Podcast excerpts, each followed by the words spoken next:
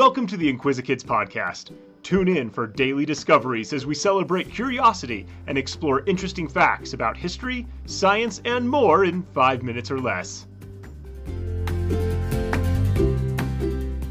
Hi, I'm Luke, and welcome to the Inquisikids podcast. Do you like to stay up late?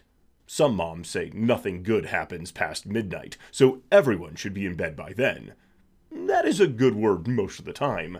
People who are up late are usually up to no good. Today, we will learn about a time when that wasn't the case. It was a good thing someone was up late. In the late 16th century, people from England began sailing across the Atlantic for the New World. The king had granted his loyal subjects land in the New World. He wanted them to establish English colonies and claim the land for the throne. Many of them wanted to escape religious persecution and try their hand at making a better life than they had in England. Over the next 150 years or so, more people came. They made friends with some of the native tribes and fought with others. They established colonies and formed their own systems of local government. The British Crown did not always like how the colonists governed themselves. When the king was unhappy with something the colonists did, he often passed a new law aimed at changing that behavior. This did not sit well with many of the colonists. They argued that if they were still British subjects and had to abide by the laws passed by the British Parliament, they should have representation in that lawmaking body. The more the colonists pushed back against the new laws, the more new laws restricting their behavior were passed. By the mid-1700s, more than 1.5 million British citizens lived in the New World, and tensions between them and England were rising. In the 1700s, as British soldiers occupied Boston and other colonial cities, small groups of patriots were stockpiling weapons. Some of the guns were stored in the small town of Concord, about 19 miles outside of Boston.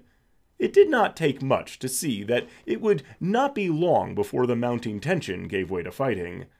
The British general, Thomas Gage, oversaw the troops stationed in the colonies. He was headquartered in New York. On the night of April 18, 1775, he issued several orders.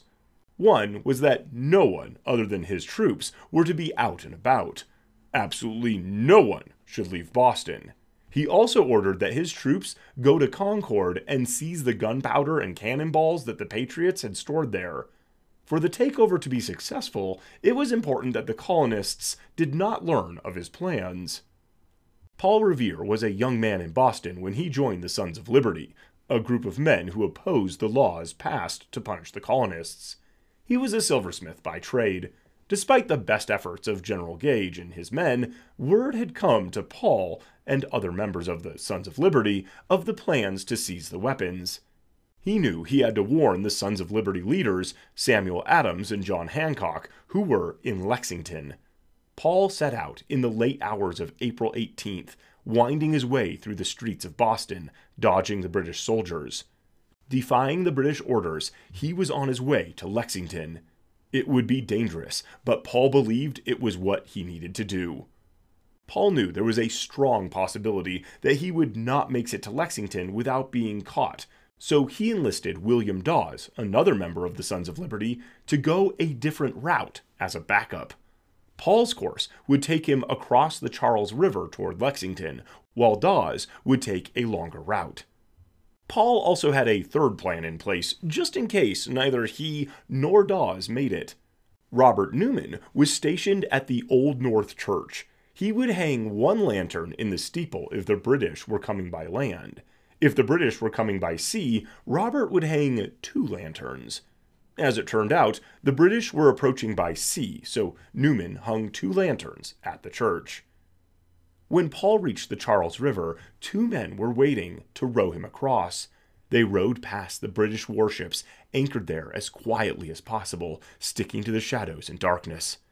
As he reached the shore, another man had a borrowed horse ready. Paul jumped on, and he was off.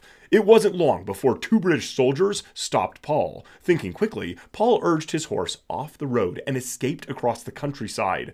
On he went toward Lexington. Just before the clock struck midnight, he arrived at the home where Adams and Hancock were staying. Dawes arrived about 30 minutes later. Having warned Adams and Hancock, Paul continued on, hoping to warn others. The British soldiers again stopped him. As they questioned Paul, he told them their cover had been blown and that the colonists knew of their plans. Eager to let their fellow soldiers know of this new development, they took Paul's horse but let him go. Paul circled back to Lexington to help John Hancock and his family escape. Paul had accomplished what he set out to do. When the British soldiers marched into Lexington the morning of April 19th, the colonists were ready. As the two sides faced off, a shot was fired. No one is sure which side fired first, but that one shot set off a volley of more.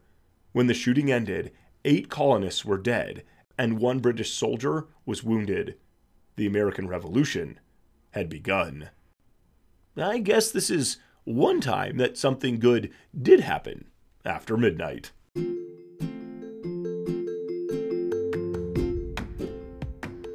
Thanks for tuning in to the Inquisikids podcast.